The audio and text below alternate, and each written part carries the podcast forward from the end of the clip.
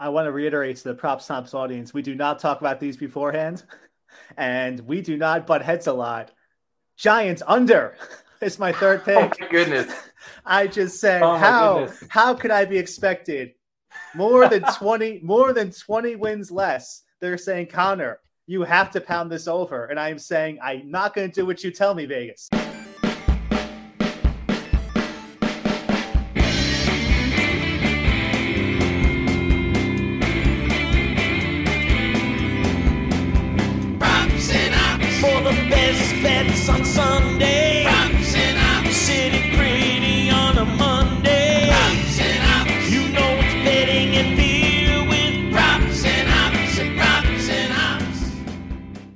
Welcome to Props and Hops, a betting and beer podcast powered by Dimers.com.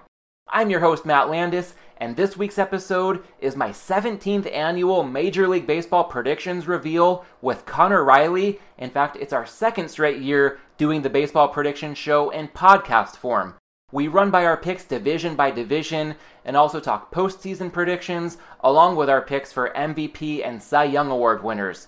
And putting the hops and props and hops, we also put a beer bet on the line when it comes to our favorite regular season win total wagers.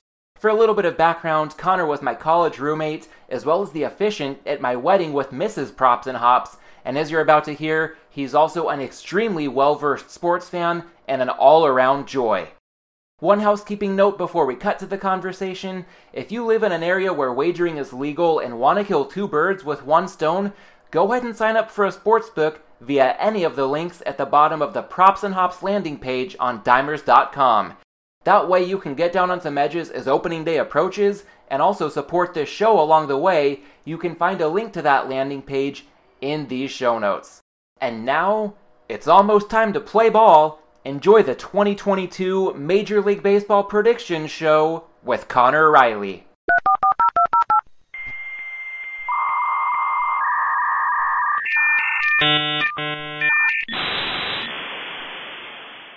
Connor Riley wasn't sure when we'd be able to have this conversation in 2022, but the lockout has been lifted. Opening day in the sights. Welcome back to Props and Hops.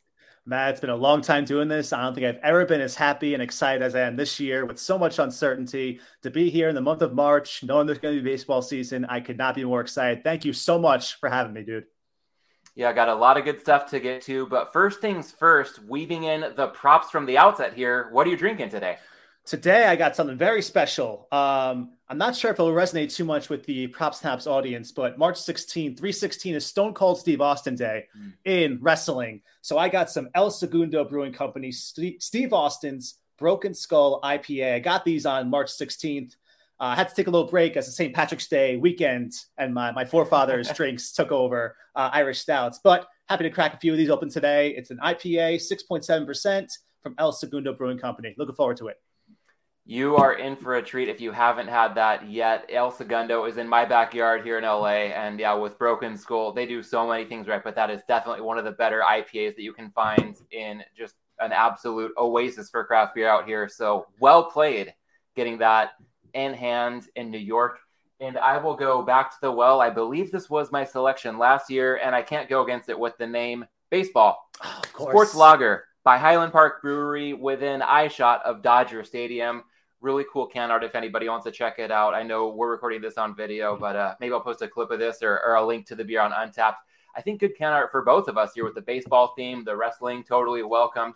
This one a little bit lighter. I am three hours behind as we record this more mid afternoon my time on Tuesday, the 22nd. So I'll still have my wits about me to finish up the day once we wrap this up. Yeah, Sports Lager, it is 5% ABV.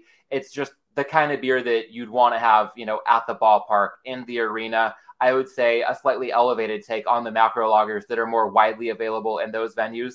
Not too much to describe in the way of tasting notes, just an easy, mindless crusher. And for this kind of conversation, I'd say the perfect companion. So, Connor, on that note, beautiful. Cheers, man. Cheers. Great to be back. Ah, it is great to have you back. All right, and I thought as we set the stage for our 2022 predictions, we could do a retreat to move forward, to borrow a phrase from 30 Rock, and do a rapid fire rundown on last year's results. So I went back and listened to our conversation last year. And when we picked divisions, both of us had the Braves. Well played on your part to go against your favorite team, the Mets, even though I know that was a painful decision. It was the correct one. You also nailed the Brewers and the White Sox, so both Central Division champs. I called the Astros to win the AL West. Very sadly, your Angels pick did not come to fruition, but I appreciated the spirit. And then I think Tampa Bay, the other noteworthy division champ, neither of us picked them, but they became our tiebreaker team for our regular season win total beer bet. Fortunately, they got home to the over, so that went well for me. And when we look at the postseason, our World Series picks, you had the Padres over the Yankees. I had the Dodgers over the Yankees. Not much to write home about for either of us there. I would say you get a slight edge with the division winners having nailed not just the Braves, but again, both Central champs. And I'll take perhaps just a slight edge with our World Series picks since the Dodgers made the playoffs and the Padres didn't. But hopefully we can do better on that front this season. Any thoughts looking back at our division and postseason picks from 2021? Oh boy, do I have thoughts. I, I, went through a lot of sleepless nights this offseason, knowing that the one time in 17 years I don't pick the Mets to win the division, the Braves go on to make me correct and then win the World Series to really just stick my face in it. Uh, so that felt terrible. I, again, I said fate, the Rays, 100 wins, easy. Um, I said hammer the I said hammer the Kansas City Royals, I believe, and that's what all their opponents did. They hammered the Royals, and uh, awful season for them. You know, I think they snuck the over in, but needless to say, if I had more luck, you know, I would have I would have followed my drink from last year. I would have drank the same thing if I had a little better picks. Hoping to change the luck a little bit this time, and uh, feeling much better this year. So uh, much much better if you've got an IPA from El Segundo, then I don't think it's going to steer you wrong. And we also had some division picks we can run through last year. Excuse me, some individual awards picks we can run through from last year. Looking at the MVP market in the National League, you went with Christian Yelich. I went with Corey Seager. Bryce Harper ended up taking home the hardware. And ironically, neither of our picks got in a full season. I guess we could have said the writing was on the wall knowing both of those guys' injury histories. I might claim the slightest of edges just because Seager did post triple the war compared to Yelich in 20 fewer games. But again, I think we can do better this year. And the AL, you did really well last year, almost pulled it out with that great call on Vlad Jr. I went with Trout. Of course, Ohtani won the award. Clear edge to you in this one. Again, great call, not just calling a long shot at the time. I believe Vlad Jr. was 30 to 1 or more at the time you made that prediction. But you said the reason you weren't picking a guy like Trout was because he had some teammates who made for good MVP candidates. So if people could read between the lines a little bit, I think they could see that you were onto something when it came to AL MVP last season. You know, and with the MVPs, I'll take some luck as well because I said the Brewers to win the division, but I think I really hinged that on Yelich being a superstar. So for the Brewers to still take that home, I'll, I'll take that that kind of switcheroo there. And with the AL, oh boy, it's it makes for a long season to have a long shot ticket and just hear the news reports coming out, the Ohtani buzz, and knowing it's justified, but still knowing that in a whole bunch of other seasons, Vlad takes that MVP home probably easily. So tough sledding there, but hey, that's what makes it fun. Let's rebound this year. Yeah, an MVP caliber season for Vlad Jr., if nothing else. And I'll bridge that to our Cy Young picks. I would say that Jacob DeGrom, when he was on the mound, certainly delivered a Cy Young caliber performance. He was your pick. I went with Max Scherzer. Corbin Burnes ended up winning the award. I think we can maybe call it a bit of a push here. Scherzer finished third in voting and DeGrom finished ninth. But DeGrom, your pick, was looking perhaps like an MVP candidate until injuries derailed his season. Um, so nothing, you know, too wrong with either picks, I would say. But Corbin Burnes really stepped it up and took home that award. And the AL, you went out on a bit of a limb going with Zack Greinke. I didn't stick my neck out as much to Gerrit Cole. The winner was Robbie Ray. I'll take a slight edge there, but not too much credit. I mean, Cole was one of the odds-on favorites. He finished second. Greinke didn't get a vote, but that's what happens. Sometimes you go out on a limb, and I still think, okay, Nothing to show for the Greinke pick, but a lot of credit due for the Vlad Jr. MVP pick. And looking at those two markets, between the two of us, we nailed the runners up for AL MVP and Cy Young last year. Hopefully, we can maybe nail one or two winners this time around. Let's do it. I got one way to go, but up in the uh, the Cy Young for the AL for sure. Um, but yeah, I'll look back. I'm sure Robbie Ray and Zack Greinke were right around the same odds, so maybe it wasn't crazy taking the long shot. But um, yeah, not one vote for Greinke, so let's um, let's build off that Yes, indeed. And the the last thing that I want to note as we sip on our beers recording this conversation, our beer bet from last year, regular season wins. You had Tampa under 86 and a half. I took them over 86 and a half. You touched on it earlier. They won 100 games. And I just took that as a lot of validation for analytics. You know, Blake Snell and the way the 2020 World Series ended, be damned. Um, maybe that's me reading too much into it because that's the way I like to look at things. Any takeaways from your standpoint on the Rays really being that polarizing pick last time around? I, you know, I'm a fool. I'm a fool. And uh, they have proven time and time again that they're playing chess, everyone else playing checkers. I was looking at roster names. I was looking at, you know, the Yankees have stars, the Rays don't. Let's not make rock scientists out of this. It's, it's just going to be that. And they find a way. Um, they're going to fool me again this year. I just know it. But the Rays find a way, and uh, I'll, I'll learn one of these years. Well, you're not too much of a fool because you did have the Royals over 73 and a half. They scraped by with 74 wins. And you didn't need, uh, you know, a close call with the Brewers. You took them over 83 and a half, and they coasted home on that one with 95 wins.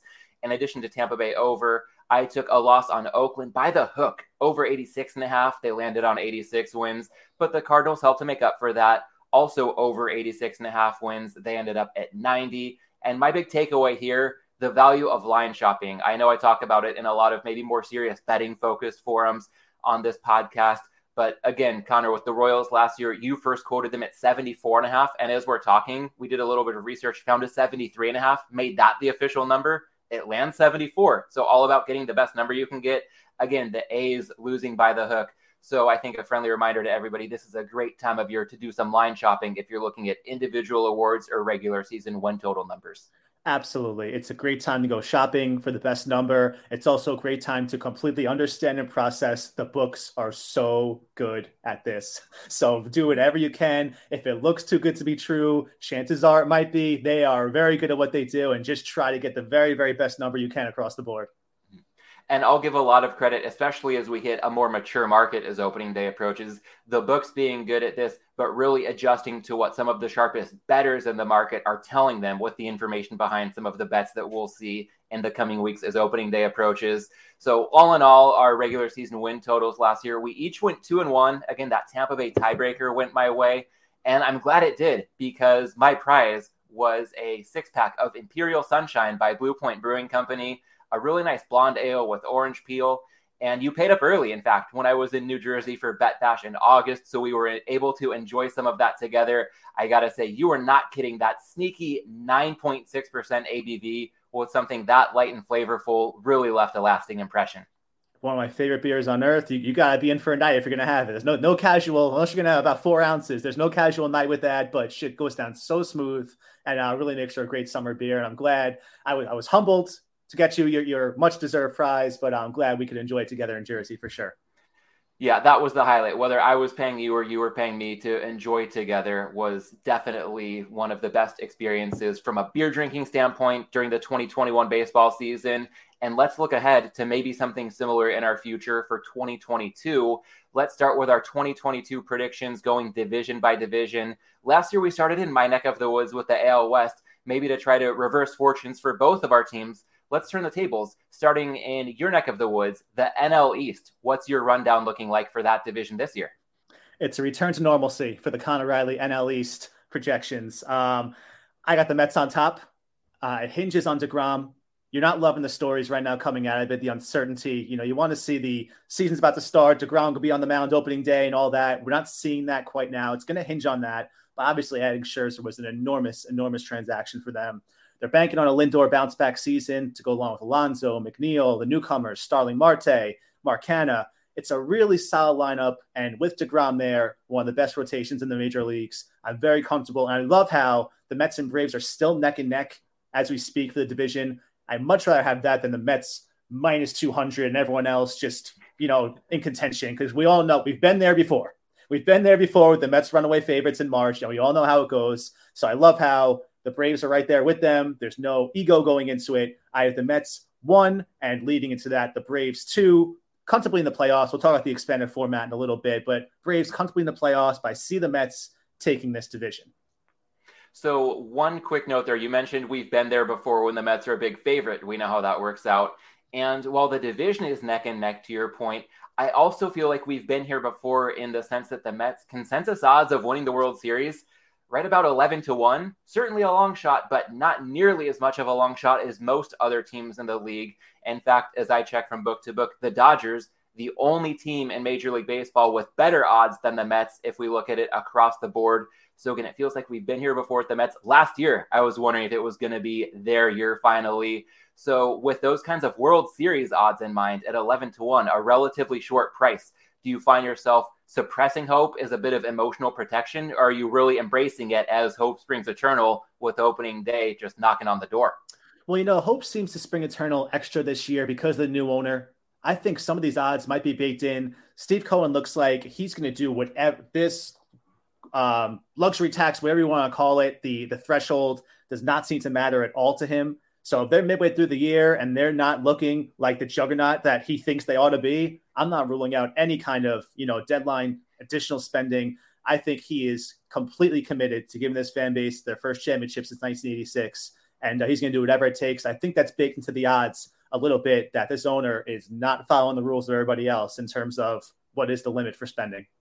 Man, somebody get that guy in a room with Artie Moreno, please, while Trout and Ohtani are still doing their thing but we'll save the AOS for later. What's your rundown on the rest of the National League East? For sure. Yeah. Quickly, Braves in sec- second. Olson was a fantastic move and a very, very team friendly contract they signed him to. I don't know how the Braves do that over and over again. Uh, not easy out in their lineup. Nothing's changed there. Every single hitter is solid.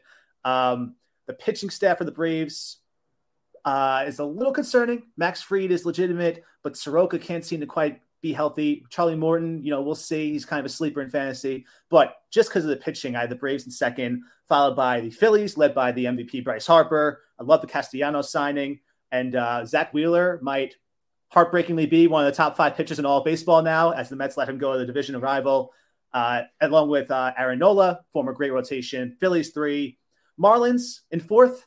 Sneaky good pitching as well, as long as they don't get dumped off with Alcantara. And Nationals comfortably in fifth. And I think Juan Soto is going to test the age old can an MVP be from a cellar dweller like the Nationals? Yeah, good point. I remember when Trout was on some non cellar dwelling Angels teams, but they were non playoff teams when Miguel Cabrera and the Tigers would squeak in out of the AL Central, and that seemed to be swaying MVP votes Cabrera's way. The voting consensus, I think, has shifted in recent years, but to your point, this isn't Washington in all likelihood a borderland playoff team. This is probably a last place team.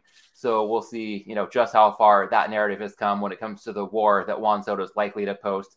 I'm not going to add too much to your thoughts on the division. I think you recapped it really well.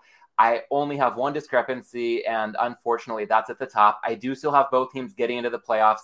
I give a slight nod to the Braves maybe it's just the you know recent history and and this could be me falling prey to a narrative about what we've seen in the past versus what might be more predictive moving forward. But i just feel like every time people are too bullish on the mets we know how that works out. To your point the division's neck and neck so people might not be too bullish given that they added Scherzer and have some heavy weights elsewhere on the roster. But after what the Braves did last year, I think they have a really solid foundation in place. The way they went on that run without Acuna, by the way, um, teaser, he is going to come up again at some point in this conversation Ooh. from my end. But I, I just like the Braves by a hair to squeak out the NL East over the Mets, followed up by the Phillies, Marlins, and Nationals. So we'll leave it at that for the NL East. How about your thoughts this year, Connor, on the NL Central? NL Central, I'm not going to depart from. They did very well for me last year. I'm seeing Milwaukee. It's it's a little little bit chalk here, but I'm seeing the Brewers um, with, as we said, Yelich, Lorenzo Cain, they signed Andrew McCutchen, who you know is a veteran who could stabilize the lineup. They had the reigning Cy Young winner with Corbin Burnes, Brandon Woodruff in the rotation. You know, I love to go against the chalk whenever I can. These things, it's just a solid across the board team. I'm not quite seeing in the rest of the division. So I had the Brewers once again uh, claiming the top spot, followed by the Cardinals uh, in second place. Just mashers across the whole lineup. Unbelievable infield. Um, the pitching Wainwright had a fantastic year last year. He has to be all that and more because he is really um, not the only legitimate starter on the team, but really the only one who you could really uh, plant your flag and say he's going to go to the mound each time out and really give them quality innings. Uh, I get a little wonky after that. Uh, this one's for my my wonderful nephew Brendan, who's the biggest Pittsburgh Pirate fan. He's seven years old, loves the Pirates. The Pirate Parrot is his favorite mascot ever. He sends him letters. So the Pirates, Brendan, I'm happy to say, are going to give you a big season, finish in third place, and shock a lot of people. Uh, they have two really young talents, Ke'Bryan Hayes and Bryan Reynolds, to lead the lineup. Um, sleeper year. I'm not going to go much beyond that because uh, they're obviously considered, you know, the cellar dwellers in this one. I the Pirates third, Cubs fourth, as Marcus Stroman is certainly not a one or a two for that matter, but he's going to be the one for Chicago. And the Reds in last place as they start a complete rebuild as Votto will probably be out the door this or next year. Well, if we only had a discrepancy at the top of the NL East, it would flip and be at the bottom of the NL Central. I'm in lockstep with you on the Brewers at Cardinals one and two. I have the Reds, Cubs, and Pirates rounding things out. I hope you're right for the sake of your nephew, and if nothing else, if I'm right and the Pirates finish in fifth place, at least if the parrot can write back to your nephew, then that could go a long way and uh, maybe soaking up some tears over the course of potentially another long season in Pittsburgh. Absolutely. You know, it was a long year last year, but he, he stuck with them. They, they got some young talent. Again, it's not, not the biggest lock in the world, but in a division where, you know, the bottom three teams really, I don't think much separates them, you know, so it's, it's, it's nice to pick a little, little bit of wonk here. Yeah, absolutely. Well, how about the NL West? I think we have some pretty clear chalk at the top there, but anything getting wonky for you when you run down that division? I wish I could be so bold. You know, I have my notes here. Dodgers, boring. I, I know it is. People don't come to props and hops for the boring stuff. I know, but I'm going to take the Dodgers one. Um, but at least, you know, it's not completely chalky because somehow, some way, they did not win this division last year. So technically, we're not picking a repeat of any kind. Uh, but 106 wins didn't get it done. Yeah, well, correct. Somehow, some way, 106 didn't get it done. But adding Freeman, you know, they lost some key pieces, which I'm sure we'll get to in a little bit. But across the board, especially with this terrible injury to Tatis Jr. on the Padres, I would have loved to see them go neck and neck all season long the Padres are going to kind of try to hold the fort down until Tatis gets back. I do have them finishing in second. Uh, I think the manager Bob Melvin's going to be a great presence in that in that dugout as they try to just really erase all of last year. Whatever happened in the second half of last year has to be outside the memory as soon as possible. Uh, but they got a solid lineup: Machado, Luke Voit, they assign uh, Trent Grisham. As as uh, Tatis recovers, I think they'll be okay in second place. As I see technically it's a big fall for the Giants going to third place, but who saw that coming last year? So I think the Giants are comfortably there in third. If they do it again, credit to them as far as winning over 100 games. But I think this year they won't be surprising anybody from start to finish. So I had them in third, followed by the Colorado Rockies and the Diamondbacks in a distant fifth.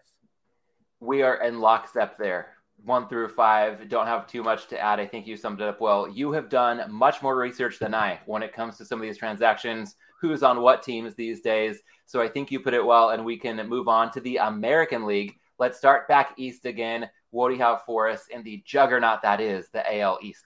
The juggernaut of the AL East is where I am happy to go off the board a little bit here especially with their most recent signings. I am taking the Boston Red Sox to finish at the top of the division the pitchers, I'm going to start with the bad. The pitchers are horribly unreliable. Um, the, they're big names when you see Chris Sale, Nathan Eovaldi, James Paxton.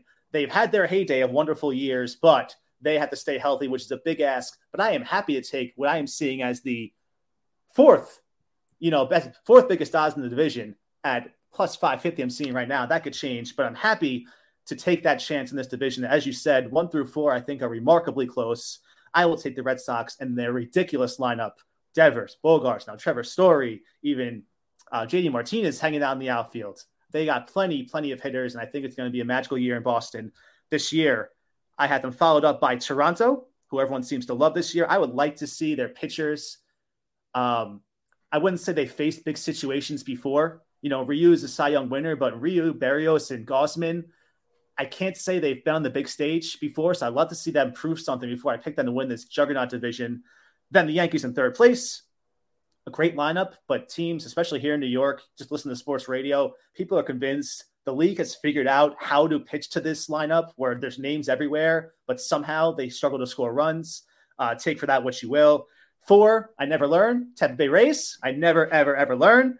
And I'll go down with the ship at least. And of course, in fifth, the Baltimore Orioles the Rays are going to be that team once again for us this year where the rubber meets the road because I have them winning the AL East followed up by Toronto, then the Yankees, then the Red Sox, with Baltimore bringing up the rear. But to your point, one through four really tight, so it could go in just about any permutation between those four teams. Going to be interesting though, you having the Red Sox in first and Tampa in fourth, myself having Tampa in first and Boston in fourth, and then uh, Toronto, New York second and third for both of us.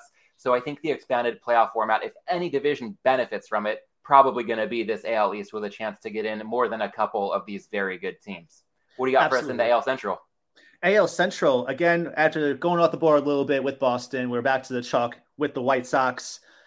I went for the big shot last year, trying to get the Kansas City Royal, you know, seeing Kansas City might scare them this year.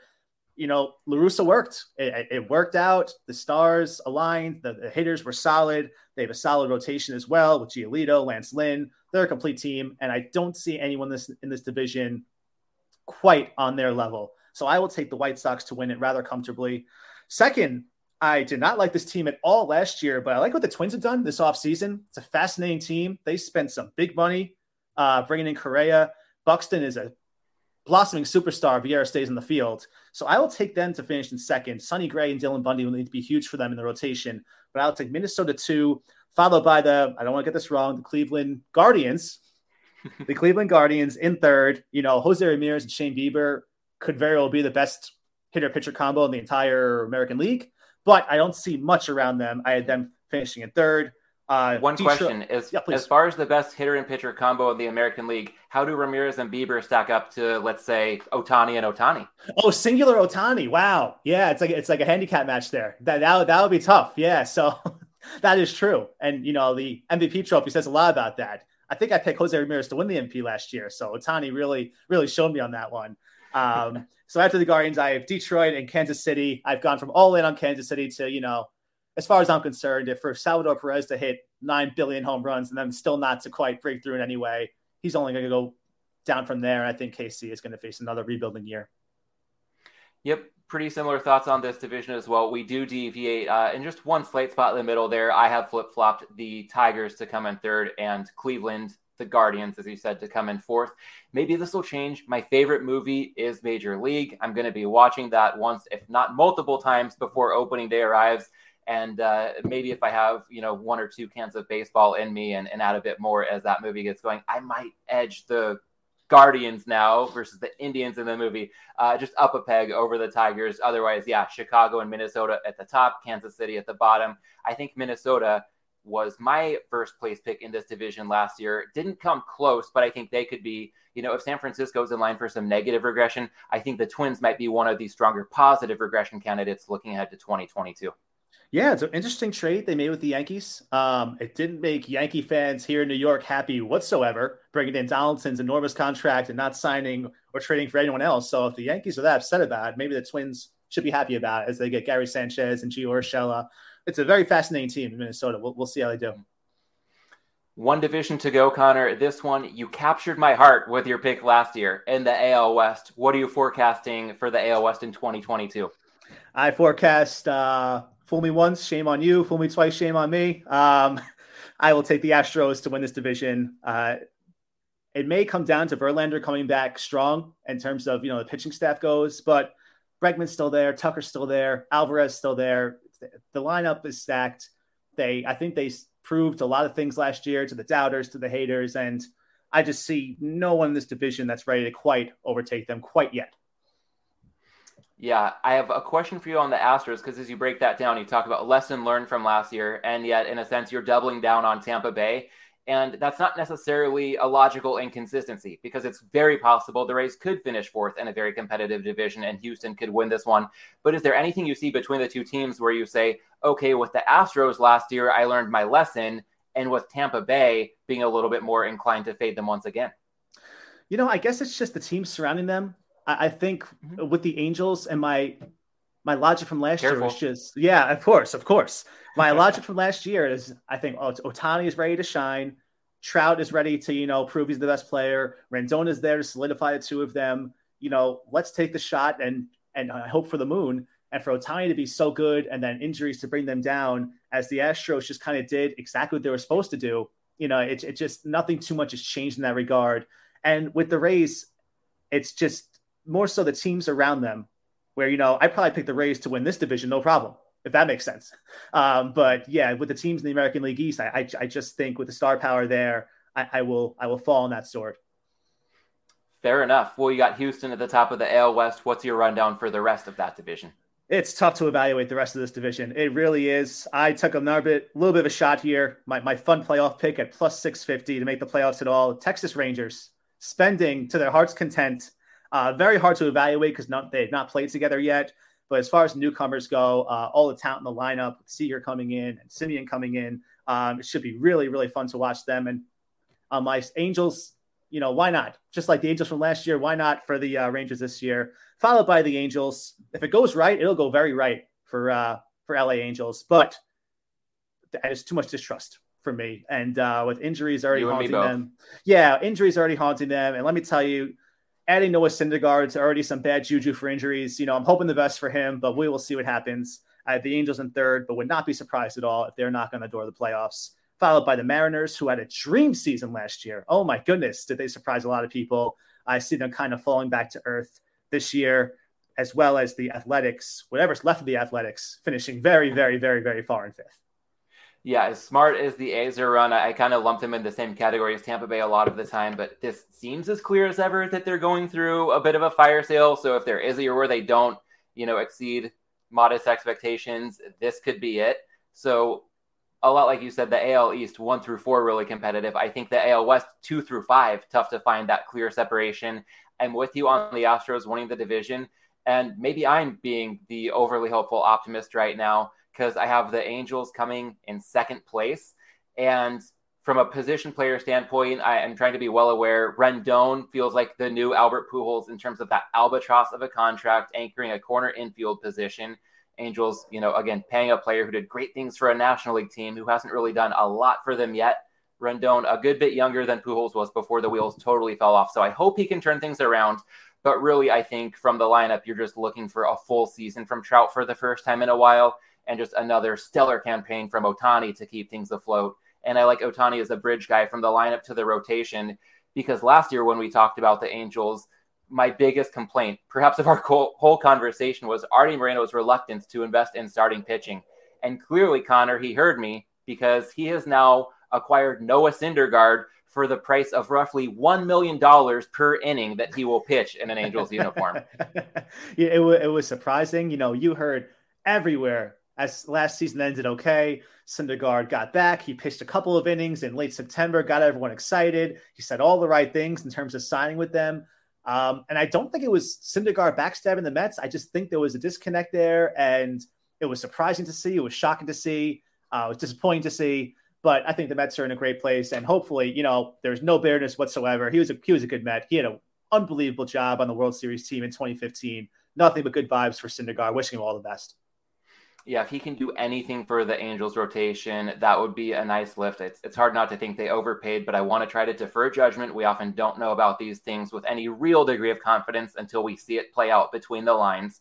And it has been reassuring lately, some more stealth moves, but the Angels re signing Raisel Iglesias to anchor the back end of the bullpen. And then more recently, adding guys like Aaron Loup, Archie Bradley, Ryan Tepera, not really household names, but I think some stabilizing forces in a bullpen that has just been all kinds of leaky in recent years. If they can just go from terrible to slightly above average, I kind of think of it like an NFL defense. If you've got the elite offense, you don't need the elite defense. You just can't have the worst defense. You know, the year the Chiefs won the Super Bowl, I believe their defense had made some sort of leap from terrible to just about average.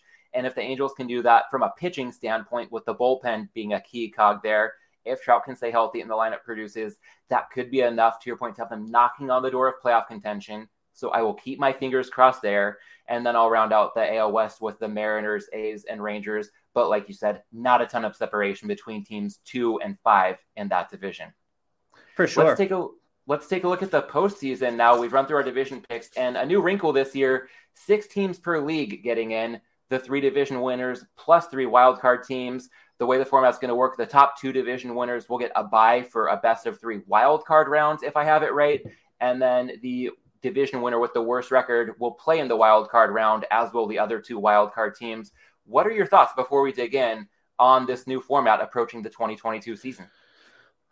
You know, it's it's very interesting the expanded format. I feel like you know, old man talking here, but baseball was very special in that 30 teams could compete. And back in the days where four from each league made it, there was something, as, as I tell, tell my buddies, they still at Citi Field, they hang the New York Mets wild card winners banners up because it really used to mean something like 1999 wild card winners. Especially if you're the Mets. absolutely, absolutely. So the wild card used to mean a lot. I understand why they're doing this. You keep more teams competitive for longer. You bring in more revenue. They're still kind of, you know, nobody's begging for pennies on the street, but they're still reeling a bit from the COVID and losing the money from that. So I understand the revenue generating with the TV deals and all that.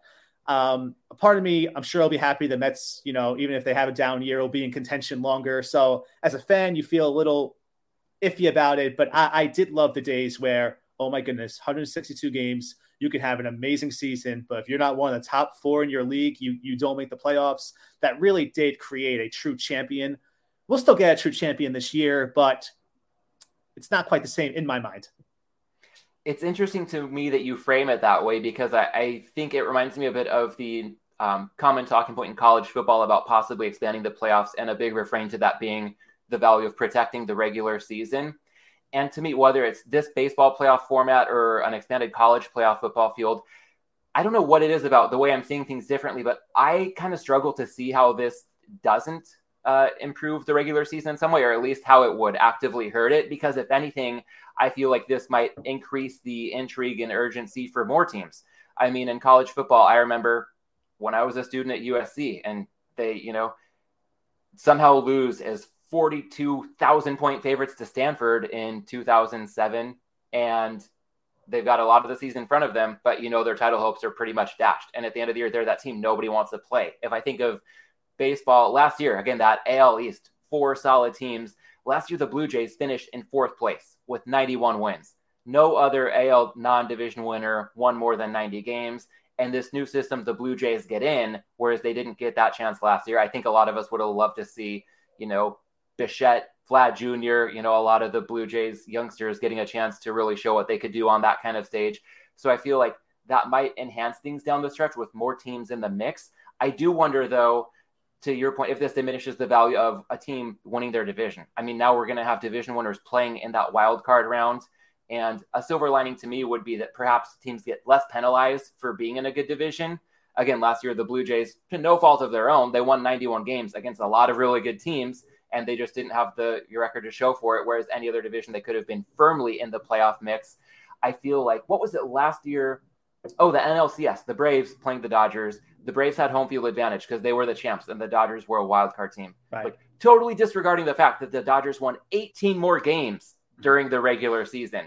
No, this new format doesn't fix the home field advantage dynamic in the league championship series, but I do think the wild card structure can help to narrow the gap between relatively bad division winners and good to great wild card teams.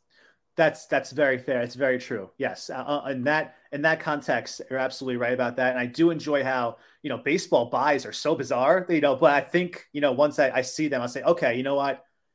Sure, some lower end teams made it, which what you just said is a good thing. But there's still some sanctity to wanting to get to the top two. Like in football, you know, you want that bye week. You know, you want the, not the bye week, but bye series, you call it.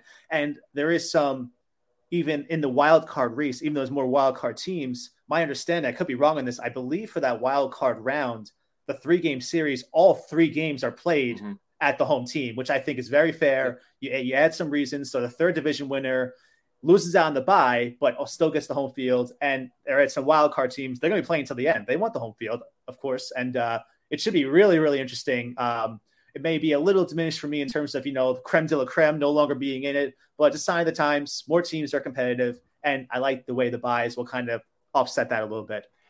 Yeah, it'll be really interesting. I feel like uh, I'm thinking of two cross sport comparisons here. I'll start with the NBA. You know, if a team gets a long layoff between series, there's always the rest versus rust argument.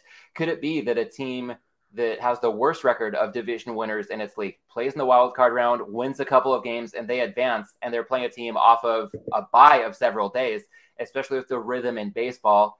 I, I bet we're going to hear some arguments come October about the team that didn't get the bye somehow being in the better spot. How valid that is, I think anybody can argue any which way, but that's going to be an interesting talking point to keep an eye on, similar to what we hear with basketball sometimes. And I also think about when you talk about wanting the cream of the crop in the postseason, I totally hear you there. I just think when we see, you know, the best teams in that that atmosphere, a lot of times during the regular season, going to a baseball game, it's a fun place just to hang out. The game is almost secondary. A lot of the time, you're socializing, trying to walk around the ballpark, get some good beer and food, just enjoy the setting. In the postseason, with two juggernauts going at it, few things can match that environment. Um, but if we're too precious about who can get in, I think about teams, again, your neck of the woods, not your favorite team to root for, but the Giants, if I'm not mistaken, both of their recent Super Bowl title wins over the Patriots came after nine and seven season in which they were a wild card team and barely snuck into the playoffs. So t- sometimes if these teams go on a magical run, then you know they at least get an opportunity to do something really special, and they still have to win their way to the top. So we want to give the best teams a leg up, whether it's home field advantage or a buy where that makes sense. But at the same time, if somebody's going to go on a run and prove it, then that can be something really, really cool. That's totally fair, especially with football, because in football, you know, you could be the nine seven team. You have one good game, you eliminate the top guy. In baseball, if you're a top seed, you really can't really be complaining about, well, they didn't belong, they shouldn't have been here. Listen, win your series. You, you could have a bad day, lose that game in the series, but you could still have time to recover, prove you're the better team, and the you know the cream rises to the crop that way. So with that point, yeah, in football, it's probably even more so where okay, a team, you know, whether it was the Seahawks being the Saints that year with with the Lynch run or the Giants going to the Super Bowl, they could have one good game over and over and it, it works. With baseball, you know, okay, have your off day, ha- have your rotten day, let the lower team win, but hey, win the series. You're the better team, win the series, no excuses well said. I think we've covered some good ground as far as the playoff format goes. If we don't see exactly eye to eye on everything, I think some good perspectives that people can hopefully take away from hearing the back and forth there. Now let's dig into our playoff picks, starting in the National League. Who do you have getting buys and run us through the wild card through LCS rounds? Okay, yeah, this was so different doing this. You know, back back in our old Facebook message days, it was just okay, four seed, one seed, two seed, three seed. Da, da, da, okay, so I think I got this though. I think I got this. Our buys, the one seeded LA Dodgers in the NL two seeded Mets, both on buys. In our wild card round, we have the number six Phillies defeating the number three Brewers, our third divisional champ. Six Phillies over three Brewers. And we have the five Padres defeating the number four Braves. So Phillies over Brewers and Padres over Braves, both road teams, quote unquote, find a way to win those series which sets up an LDS. They do not reseed these playoffs, I read. So the one's going to play the four five no matter what. Even in my scenario where the six wins, they will not play the one automatically. So the one seeded Dodgers will play the five seeded Padres and defeat the five seeded Padres. Dodgers over Padres, and the Mets hold their seat as well and defeat the Phillies, in which should be an insane playoff series here on the East Coast. So I had the Mets and Dodgers going to the NLCS. And I have the number two seeded Mets finding a way with DeGrom, with Scherzer to advance to the World Series. I had them at plus 500 to win the NL, number three on the board. Maybe you got something different over there, but I had plus 500 the Mets advance to the World Series and find a way to finally make me happy.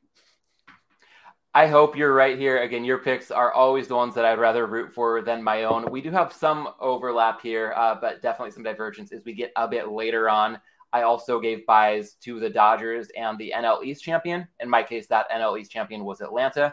So in the wild card round, I've got the Brewers over the Cardinals and then the Mets over the Padres.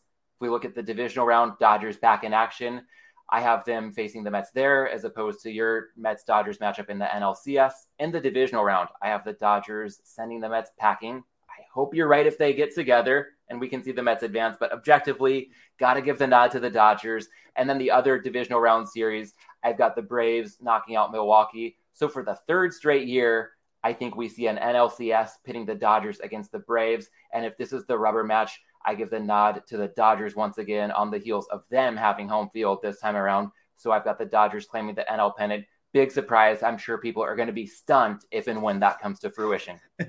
you know, at least we have diverging ways on it. But if the Mets play a Dodgers in the playoffs, man, what a series that will be. They, they had a great one in 2015. The divisional was only a five game series. I think the whole world wanted a seven gamer because it was just so gritty. And these are two, you know, just look at the books. It's two, two of the really the highest juggernauts in the league. It'll be wonderful to see. And uh, yeah, hopefully it comes comes true.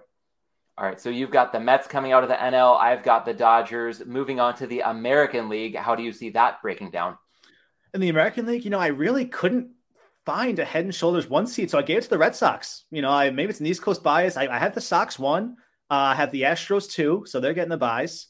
In the wild card round, I have my third division champ, the White Sox, defeating my Cinderella Texas Rangers, to say the least, uh, sending them home rather quickly. And I have, it would she be wonderful if it happens, number four Blue Jays defeating number five Yankees in ALE showdown which sets up an NLDS. I have the number one Red Sox over, once again, AL East over the Blue Jays. The Red Sox send the Blue Jays packing, and I have the White Sox defeating the Astros in a bit of an upset, setting up an ALCS Sox versus Sox. And I have the Chicago White Sox beating the Boston Red Sox. Uh, I see plus 500 as well for Chicago to win the uh, AL, and I'm feeling pretty good about it. All right, so I'm I'm skipping ahead here a bit. We'll we'll revisit this shortly, but I'm getting some Lucas Giolito Cy Young vibes from you. We'll see if that comes to fruition. It's still a long shot, but with the White Sox, uh, that would that would be nice. And with the Red Sox advancing, looking off them, uh, spoken like a true Boston University alum. I bet if our colleagues from floor 11C from Warren Towers back in 2005 06 hear this conversation, they will be proud of your support of the Red Sox throughout this conversation. Unfortunately, I have no such support of Boston here as I don't have them in the playoffs. Um, but that said, I do have the Astros getting a bye as well. And I too have my AL East champion getting the other bye. In my case, that would be Tampa Bay. Wild card round, I've got the White Sox advancing just like you did over an AL West team. In this case, they would send my Angels packing. Should the Angels even make it that far, I'm sure it would be crushing to see the run end at that stage. But you know, I'll take even one short playoff series this year if that's as far as they can get. And the other wild card series, Yankees over the Blue Jays. That brings us to the divisional round. Astros back in action taking on the Yankees, and I would advance Houston in that matchup, and then Tampa Bay in the other series taking on Chicago and I will take the Rays over the White Sox. So ALCS, the Rays versus the Astros. To me, it's the Angel versus the Devil. If my literal team, the Angels, is out of it, then uh, the Rays can become that angelic franchise, and I will gladly advance them past Houston. So I'll take Tampa Bay to claim the AL pennant. So we've got our World Series matchup set. You have the Mets and the White Sox. I've got the Dodgers taking on Tampa Bay. Who do you have winning, and how many games do you have the World Series going in 2022? You know what? I, I didn't come this far just to come this far. The Mets over the White Sox in six games. I'm seeing plus a thousand. Number three on the board, as you said. It's not a long shot, which scares the Jesus out of me. Um, but you know, I think this is the team. I, I, think that they have the lineup. It didn't go well for Lindor last year. He's going to have a bounce back, I believe. The rotation will be there. And I think if there's any fortifying that needs at the deadline, that Cohen will get some more pieces and really go all in on this, whatever it takes. I will take the Mets over the White Sox in six thrilling games. And if you're going with the Mets, I will go with the only shorter shot, really sticking my neck out here, taking the Dodgers. I'd love to see the Rays take it all the way, but sometimes, no matter how intelligently your organization is run, if you come up against what I consider to be another smart organization, maybe not quite as scrappy, but with virtually unlimited resources. That's just a lot to overcome. So I've got the Dodgers over the Rays in six games. Um, hopefully, between the two of us, we can do better with our World Series picks. And uh, if it's the Mets or, or my loser, the Rays taking it home, no complaints on my end if that means I'm wrong about the Dodgers. Absolutely. Yes. If, if the Dodgers win it all, it would be, it would be tough for, you know, they've done something wonderful out there. All, all, all respect, all credit to them. Um, maybe that affected my picks as well. That I think we are ready for some new blood, but there's a reason. You know, the books have them as a favorite. There's a reason you're picking them as a favorite. They have an unbelievable squad, and this is their time. But uh, I, I, just, I just think the uh, Mets have something this year, so we'll, we'll see for sure. Yeah, fingers crossed. Once again, another year where uh, I, if we had to bet between the two of our picks, obviously I put mine together, so I would choose mine. But I will keep my fingers crossed, and my heart will be rooting much more for your picks. So we will see how that unfolds. And beyond the teams, uh, let's see if uh, my rooting interest would also prefer to align with yours when it comes to the individual awards. I'll just throw out a small disclaimer here. The bets we're going to talk about here, or the picks we're going to talk about, uh, I think would be the better term, probably weren't small bets, if any, for us at this stage. Similar for the regular season wins market. We'll get to that beer bet shortly. And a reminder to shop for the best line. These markets can have a lot of discrepancies from one book to another. So if you can find eight to one on somebody who's listed seven to one elsewhere, you know, find a half a game or a full game in the regular season wins market, that can make all the difference, as we saw last year with your Kansas City Royals. But moving again beyond the teams here, looking at some of the individuals, who do you have taking home the NL MVP award this season? You know, I want to Sharpie and Soto and be done with it. You know, he's an unbelievable player. He he is a nightmare to face. I can't believe the Mets have to face him for the next 10 plus years uh, in Washington. Uh, but you know what? If I'm with my boys going this far, here's to the bounce back. 25 to 1. Francisco Lindor taking the MVP for the NL. You know, it would be a story everyone would love to hear. He had a nightmare season last year. The fans turned on him. For him to turn it around and to the Mets write this romantic love story over this baseball season, I don't see any other Met. You know, Alonso had his year of years a few years ago and just, you know, wasn't really in the MVP talk. So if Lindor is going to be the team leader, had the bounce back of all bounce backs, and uh, lead the Mets to, to a division title, let's take Lindor 25 to 1. Let's do it. I like it. I also saw Soto as the short shot, and I didn't take it. I thought like I was taking a bit more of a chance, but nothing like Lindor. In fact, his odds have come down a bit. He was one of the odds-on favorites all along, but I've seen his price come from eight to one down to a consensus of seven to one. That would be the aforementioned Ronald Acuna Jr. from our NL East picks. I mentioned him there, and with the Braves getting him back in the fold, I just really like what that team has done, and I think um, while this is an individual award and the voters have gotten smarter over the years, sometimes there is that halo effect of being on the right team and seeing Freddie Freeman go out to the Dodgers could hurt not only Freeman's chances going to such a good team, but another front runner for the MVP award could be a guy like Mookie Betts. And this might open up more of the spotlight for Acuna to shine and do his thing in Atlanta. So, yes, uh, maybe there's some team bias in here coming off a World Series win. And I'm thinking the Braves might even earn a first round bye in the playoffs this year feels weird to say first round bye talking baseball playoffs, but I guess that's pretty much what it is. So uh, I'll give the nod to Acuna. And then moving on to the AL, tell us who you've got taking home the hardware there. Yeah, with the AL, it's, it's tough. Let me say with, with Acuna for that pick, you know, we've seen the talent. And if you would have said going into the season last year, you can get Acuna for seven to one at any point over the next 15 years, you're probably booking that. So, so for sure on, on that value. Um, the AL, I have no idea what to do. I don't know what Ohtani.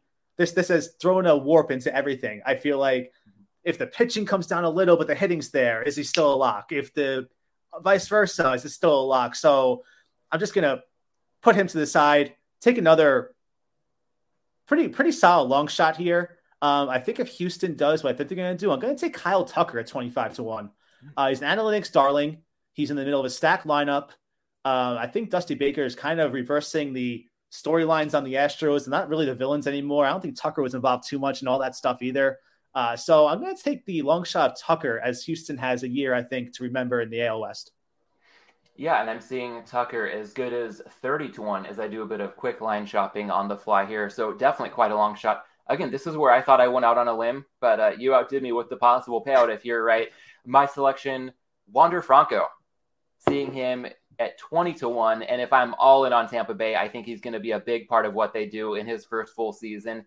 Not that he's the same player of Trout by any stretch, but I think we saw Trout when he came up, kind of the Angels held him back till late April in 2012. And then his first full season, he took things to an even higher level. I think Franco, after showing a lot of flashes in 2021, could really step it up over the course of a full campaign in 2022. And if the Rays, again, are going to go as far as I think they can, then Wander Franco probably going to have to be a pretty key cog in that equation. For sure. You know, he was unbelievable. A bit of a slow start last year, but then they said, oh boy, this is what he is. And he was just tearing the cover off the ball.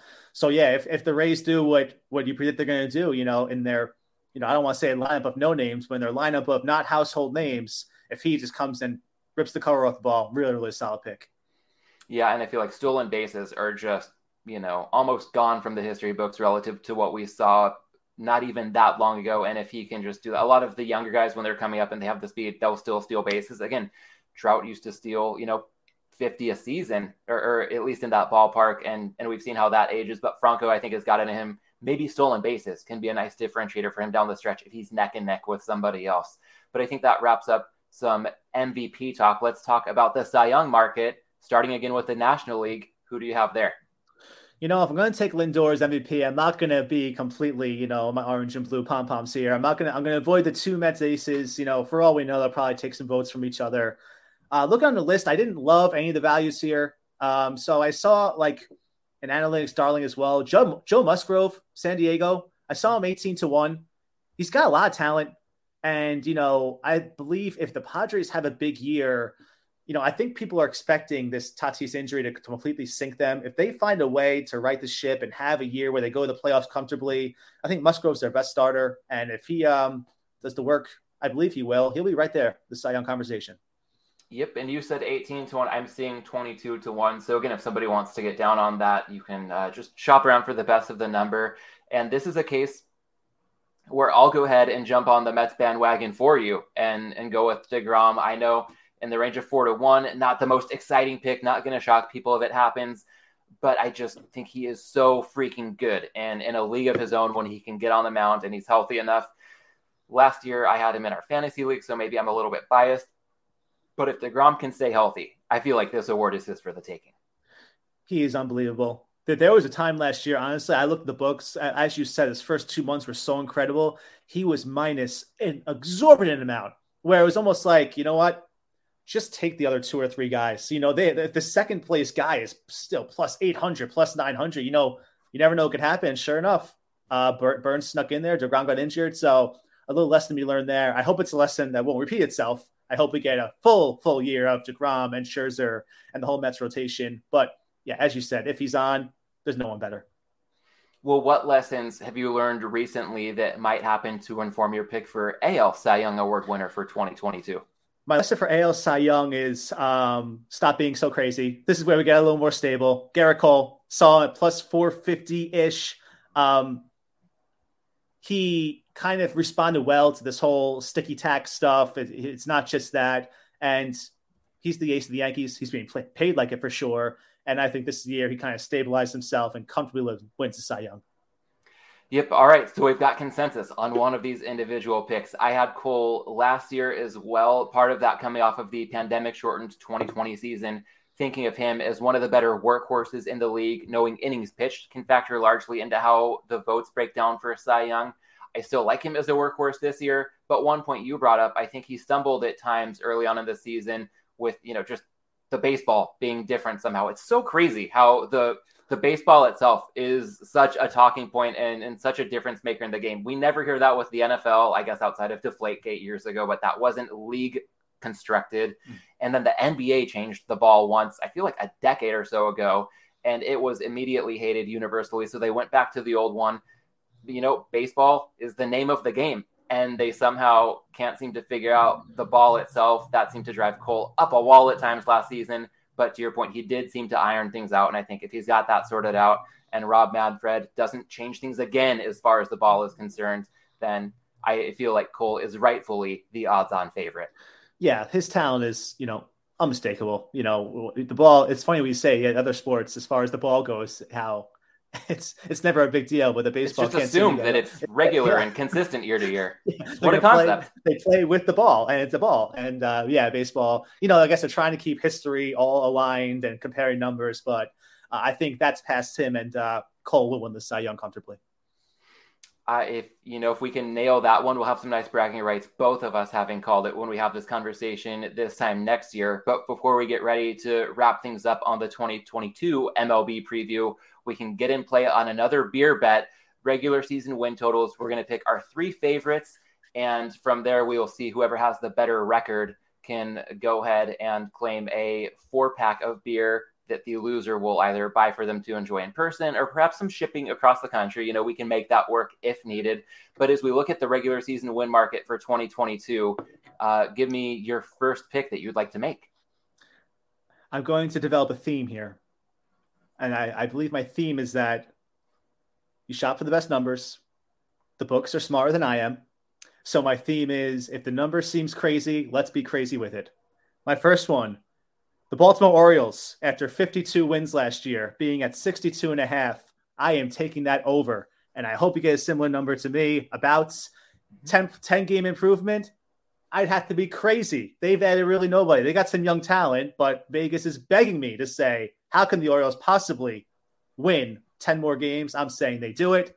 Orioles, 62 and a half over. Gotcha. All right. I have a pick that I will lead off with uh, in a similar vein of a team that's probably going to finish in last place.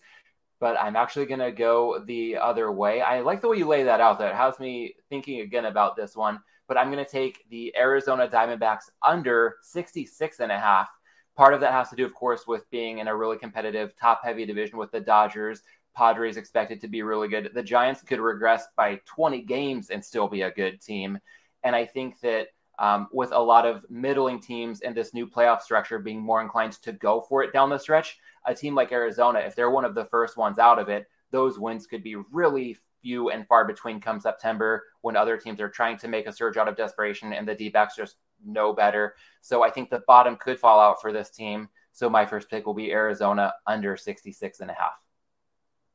I think that's the Tampa Bay Rays theme music coming because my second is D backs over 66 and a half. I'm thinking again, you know what? 52 wins last year. Vegas says 66 and a half. That is 14 more wins for a team. Sure, they have Ketel Marte, who was hurt last year. They have Zac Gallen, who was hurt last year. But 14 more wins. I'm saying, let's do it. I'm going to be rooting for some cellar dwellers. Let's go Orioles. Let's go D backs over 66 and a half. I love this. We don't talk about this ahead of time. And two years in a row, we're going Oppo on one team with 30 to choose from. So uh, this is going to be a really fun case. Again, we know what the tiebreaker is going to be. If we both go two and one once again this year, if we finish with the same record, whatever that is, let's call the Arizona Diamondbacks our team that breaks the tie for the 2022 season. I'll weave in my second pick, staying in the division, the NL West. Um, this is more in line with your theme, I believe, and that would be taking the Giants to go over 85 and a half wins. And the reason I'm doing that, yes, we're going to see regression from a 107 win season in 2021. But again, this is a case they could win more than 20 fewer games and still cash this bet. So, yes, regression's coming. I just don't feel confident that it's coming that hard for them. And I think Carlos Rodon was an under the radar addition for them and a great park for a pitcher like him to be in.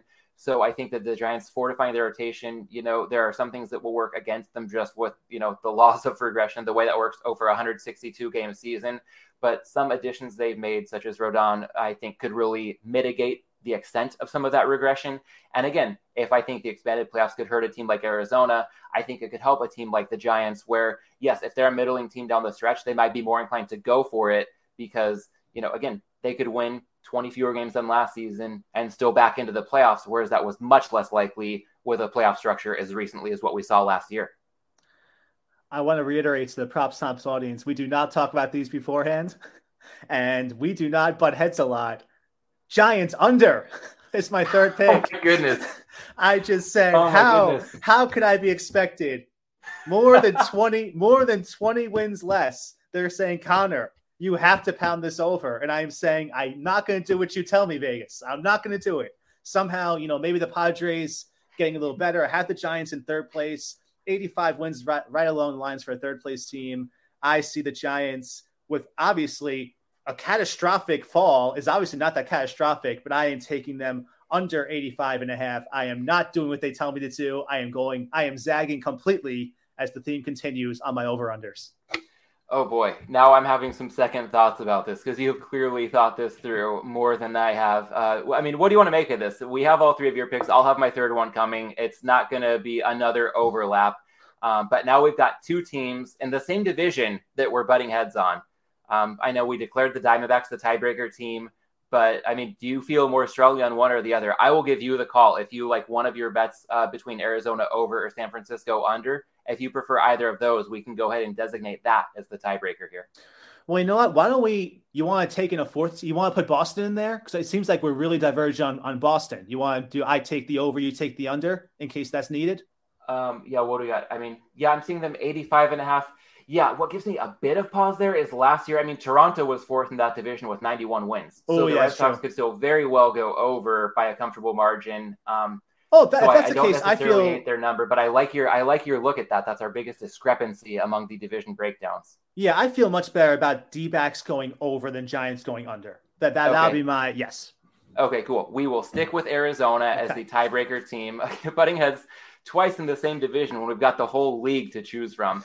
Um, all right. Well, I will then uh, say another pick from a division that involved one of your teams, uh, but a different team this time. Thank goodness. Tampa Bay. If I'm all in on the Rays, then I'm taking them over 89 and a half. Um, you know, three full games, not an insignificant jump from last year's total of 86 and a half, but I think their regular season win total has gone up for good reason. Again, this is just a case, very competitive division. But if I have the conviction that I do, and them coming through once again and proving a lot of people wrong, then I think they're going to have to eclipse 90 wins. So that lands me on Tampa Bay over 89 and a half. I guess this has now become a Tampa Bay Rays podcast. I'll I'll, just, I'll buy the beers now to send to you. It's just I never learn. I'll I'll, I'll get the beers now.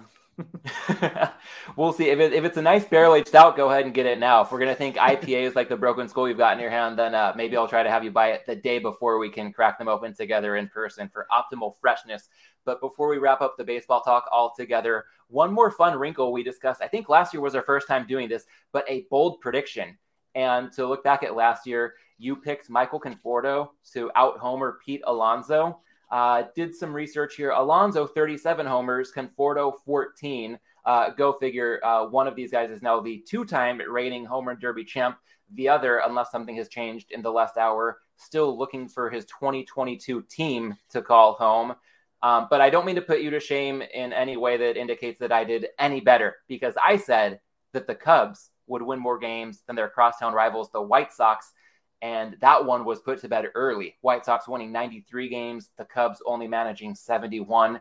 So, Connor, we can only do better when it comes to our bold predictions for 2022. What's yours? Well, first, I want to thank you having me back on the show ever, ever again after that bold prediction from last year. Um, hopefully, bold for a reason. Hopefully, the world's forgotten about it. Uh, you know what? I looked. I was trying to get a, a you know unique take. I saw the Dodgers are hosting the All Star game this year, and I say, you know what? I'm thinking Cody Bellinger is a big bounce back year. So I'm saying Cody Bellinger wins the home run derby, and I'll have a small ticket on Bellinger. I saw him 90 to win to be the home run champ. Ooh. A small ticket on Cody Bellinger a big bounce back year and being the conversation for the home run champion. I like that because we are not going to know the field for a while, but you've got to think the home team, if there's anybody remotely worthy, he's going to get the nod if a couple other guys are on the bubble. So that's, I, I like that look a lot. And I'm going to stick in Southern California for my bold prediction, stay closer to home when it comes to my allegiance. And I will say that the Angels' full time center fielder by the end of the year will not be Mike Trout.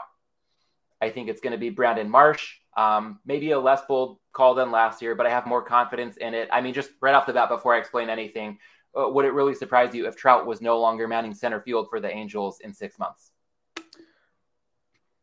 Yes, it would surprise me. Um, it just, you know, center field is a premier marquee position in baseball. It, you know, it's not maybe quite the fanfare it used to be, but I think I think Mike Trout. I think center field Angels for sure.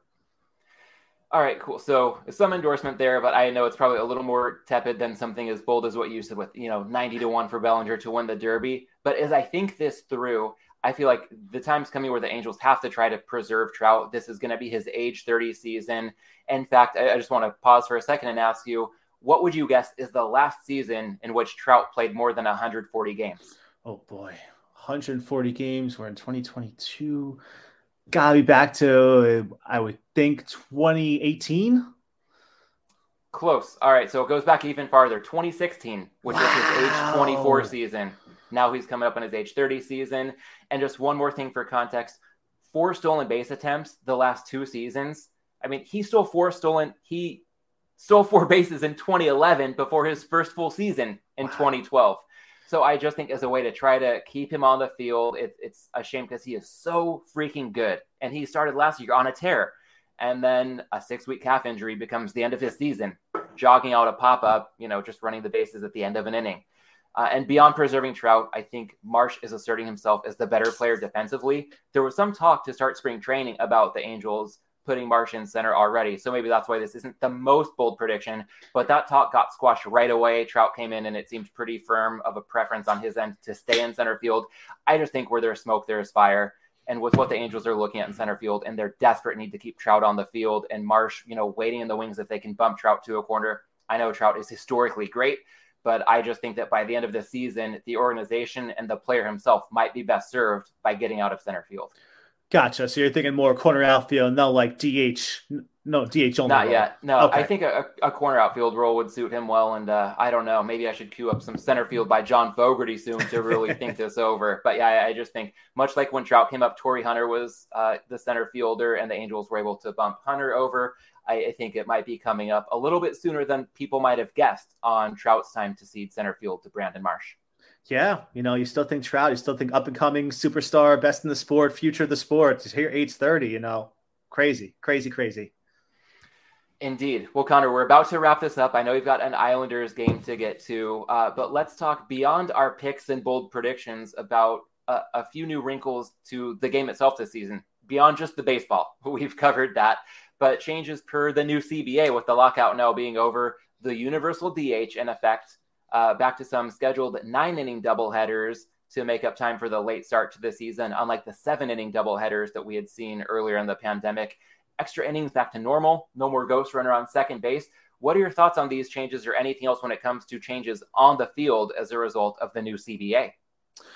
You know, I might have been in the min- minority on this. I didn't love either of them, but I found the seven inning doubleheaders to be worse than the extra inning rule. You know, but I'm happy to see both go, but the seven inning doubleheaders, you could tell like the announcers at times, you know, the, the Mets had a quote unquote walk off seventh inning win. The announcer had no idea until like he was at second base. The game was over. It was just one of those things where, and I understood. It's so Yeah. strange. It's just like how do you use pitchers, how do you evaluate these games? So thrilled to see both those go. You know, honestly, I'm one of those. I'd be fine. I don't want to use the T word. Like a 12 inning tie wouldn't offend me horribly. If they wanted to play three extra innings and say it's a tie game, that's not terrible at all. Um, the DH, you know, there was always a charm seeing the pitcher try to get a big hit. You know, it was nice. It was nice drama. But I do Bartolo like the Colon one time connecting at Petco Park. unforgettable, unforgettable. At least we had that. But I do see some validity to okay. Now there's no more talk of, uh, yeah, sure, deGrom is not Gerrit Cole because deGrom faces one ninth of his players are automatic outs. So I do like the fluidity of all pitchers are held to the same standard of going through a nine hitter lineup. Um, it will be a strange, you know, change, but I think it's best moving forward for the injury reasons. We all see pitchers run the bases, something crazy happens. So all, all, all in all, thrilled to see the extra innings and the doubleheader rule go. DH, I will warm to with time, but uh, we'll see. I understand it as an NL fan, it's going to be a bit of an adjustment. And as an AL fan, I I am so enthused about the universal DH. To your point, the consistency of you know pitchers across leagues, uh, also you know just pitchers staying healthy. I think uh, who was I think it was one of the Cubs pitchers a few years ago was like sliding back to first base on a pickoff attempt and jammed his shoulder or something to that effect. And beyond that, I think as a fan of a National League team, you know, come the World Series or some of the interleague matchups, we're going to see now being able to put a full time DH on that roster. I mean, the AL used to be like you're playing the Red Sox and it's David Ortiz, who's like a, a Hall of Fame, handsomely paid DH, and your DH is your fourth outfielder or your Right. backup catcher. Like now, this is, I think, going to level the playing field in a lot of ways. So I, I think that consistency was the right way to go to have the NL go ahead and adopt the DH. One thing that you mentioned when walking through these changes, the T word, um, you know, and any possibility of ties, not on the table for regular season games. But when you said that, I perked up a bit because I think my favorite change in the new CBA, something pretty stealth that has flown under the radar. But moving forward, if the All Star game is tied after nine innings, it gets decided by a home run derby. So if your pick is Bellinger to win the home run derby, uh, I will say let's see that, and then let's see him the next night square off in a home run derby to cap off the All Star game itself. Fantastic. Love, love that. Love that. I actually didn't know that one. That's really exciting. Um, yeah, you know, it, it's just a fun way to settle what should be a very fun game that shouldn't have anyone upset Exactly. at the end over. Yeah, let, let, let's have fun out there. Yeah. Well, speaking of having fun, I want to also touch on your evolution as a bettor since the last time we had you on the show. Last year, you told a great story of your weekend routine parking in the Bronx, walking across the George Washington Bridge, and having a bit of a lottery ticket mentality because when you're making that much effort to get some bets in, you want to have that kind of upside in play. Now, fast forward a year, you're able to bet legally from the comfort of your own home. How would you say that your betting style looks like today compared to the same time last year? So much has changed. So much has changed with being legal in New York. With great power comes great responsibility. Or perhaps with great power, with great power comes great discipline. Perhaps you know it's all there at your fingertips. You're on the couch. The game is live. You might have a, have an angle. it's fun, it's exhilarating, it's it's amazing to be able to do it. Um, it's also great where I used to walk to Jersey, come back, and just watch my bets and you know what happened happened to be able to like live cash outs to be able to hedge it live. It's a whole new angle to it. Um, but it requires a tremendous amount of discipline as far as you know knowing if there's no now there's the thing where if i'm sitting on the couch on a slow night i say okay let's watch this game i wouldn't have watched just knowing the limits you know knowing having control over you know if it's something if it's game you weren't going to watch anyway don't have a bit a, a big bankroll on it just you know put, put a buck or two down uh, with that but the habits have changed greatly in terms of me not traveling a far distance to put in a whale bet anymore now it's just like okay what's on tonight what kind of small gains can we make? Let's have some fun with it. The odds boosts are all, it seems like all the books are competing with each other, get the best odds boost. I rarely bet on a game that's not an odds boost at this point or some kind of promotion. So just having fun with it, taking advantage of, you know, the small gains that the, uh, the books offer. I think one of the best things you said there that people can take, uh, you know, as an action item would be to use discipline. And just because the game's on doesn't mean you need a big bet there's nothing wrong. If you got a few bucks you can afford to lose and throw something down for some rooting interest but ideally i think shouldn't be the best thing of your day if you win a bet like that for a game you otherwise wouldn't have watched. Shouldn't be the worst thing of your day if you lose a bet in a situation like that. So trying to stay even keeled in the long run here. And you mentioned now being at home it's a different dynamic because there are things like you know live cash outs or, or you know doing things in game how would you say your approach to that has changed as that's become more of a viable option for you very very conservative still on this. I I am always one to take take the cash out. If if I have a parlay going and one leg seems a little iffy, I'll just hammer the other side of one leg and say, okay, we're even. So we're very very conservative uh, on these things. But it's it's great to have them at your fingertips where you say, oh boy, this I I don't we're looking good right now, but I don't like where this is going. And uh, they're usually pretty fair cash outs that are offered. And um, I, for one, am very, very conservative in terms of. I, I, think I've heard on your podcast before you say, you know, if it's not a life changing number, just let the bet let the bet ride out. You know, hedging, you know, this it takes a lot of fun away. But at least for now, you know, if if if it's not a slam dunk and certain legs are going well, the one leg that's iffy, I'll usually just hammer the other side and just try to uh try to break even on it. My first initial reaction there is to push back quite a bit, but the way you framed it, I, I think there is a way to really appreciate what you said as well. And the initial reaction is rooted in a thought that oftentimes if a book is offering something to you, they're probably doing it with their own self interest in mind. So cash outs almost never reflect the true odds of something happening. I think of like buying points. You know, if the NFL buying from three to three and a half on an underdog is probably worth 18 to 20 cents, they're often charging you 25 to 30 cents. So you can do it. It improves your odds of winning the bet. But when you increase the VIG like that, it can affect your ROI in the long term. So that's where the mercenary in me wants to step in. But I also think, to your point, you know, something I thought about recently. There's a great podcast called Circles Off that had a bettor on last week who goes by Telemachus Model. And I guess there was a topic they didn't get to during the conversation. So he posted a Twitter thread about like betting and, you know, just balancing that with the rest of his life. And something that he said got me thinking, you know, so many bettors are obsessed with how do I maximize my ROI and just win as much money as I can doing this. At a certain point, I think we have to question are we really maximizing our ROI if it's coming at the expense of peace of mind? Right. And if that cash out, you know, if going against one leg in a parlay gives you peace of mind, um, you know, it I, I think that it pretty objectively, in my understanding, means that you're leaving some value on the table. But if it's worth it to you because you can lock in something that gives you more security or just more peace of mind, that is a valid part of the conversation. So I like that you come at it that way because I have a much different approach, but I don't think that, you know, if there's one right answer and one wrong answer.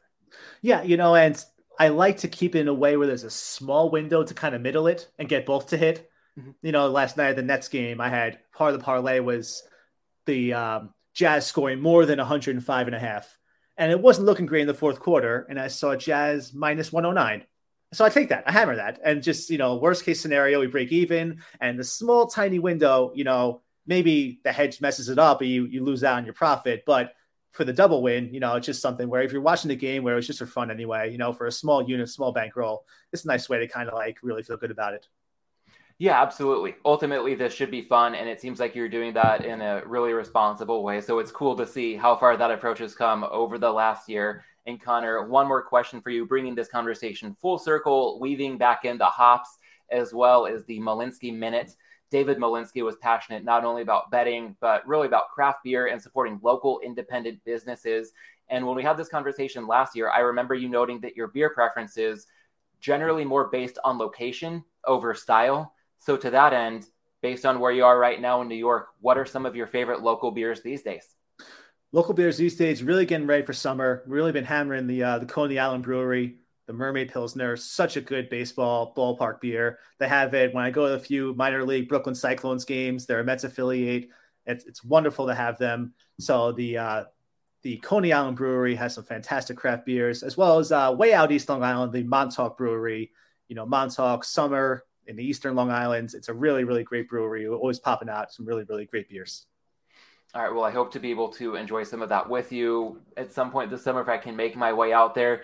In the meantime, I know we've talked a lot of baseball. You've got a hockey game to get to, so I'll I'll go ahead and plug a couple things. Not so much, uh, you know, any content or social media necessarily for people to follow. If there's nothing that you want to plug there, but if people want to perhaps run into you and catch some of that just contagious joy that you bring to every interaction, I would say that they can probably catch you at Citi Field rooting on the Mets or UBS Arena rooting on the Islanders this spring into the summer. And of course, at MetLife Stadium rooting on the Jets come this fall. So, Connor, I want to thank you for taking the time to have this conversation. Cannot wait until the next time we're in person, maybe having some Coney Island or Montauk beer. But for now, thanks once again for the time and keeping the tradition alive and well. Cheers, Matt. Man. This was so fun. All continued success, success to you. I don't belong with your array of guests this year, but I'm so happy to be here and uh, all love to you, man. You were here well before them. Happy to keep this train rolling. Cheers, man. Cheers. Goodbye. Thanks again to Connor, and thank you for listening. If you've enjoyed our conversation, the number one way you can support Props and Hops is to take a quick moment to leave a rating on Apple Podcasts or Spotify.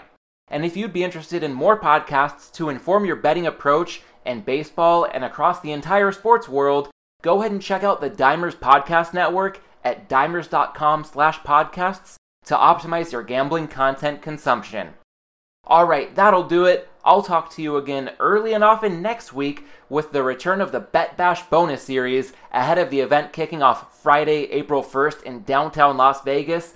I'm looking to bring on the best and brightest from both sides of the counter, as well as some prominent figures in the sports media landscape. So until then, thanks again for listening, and as always, let's bet well, let's drink well, and let's be well.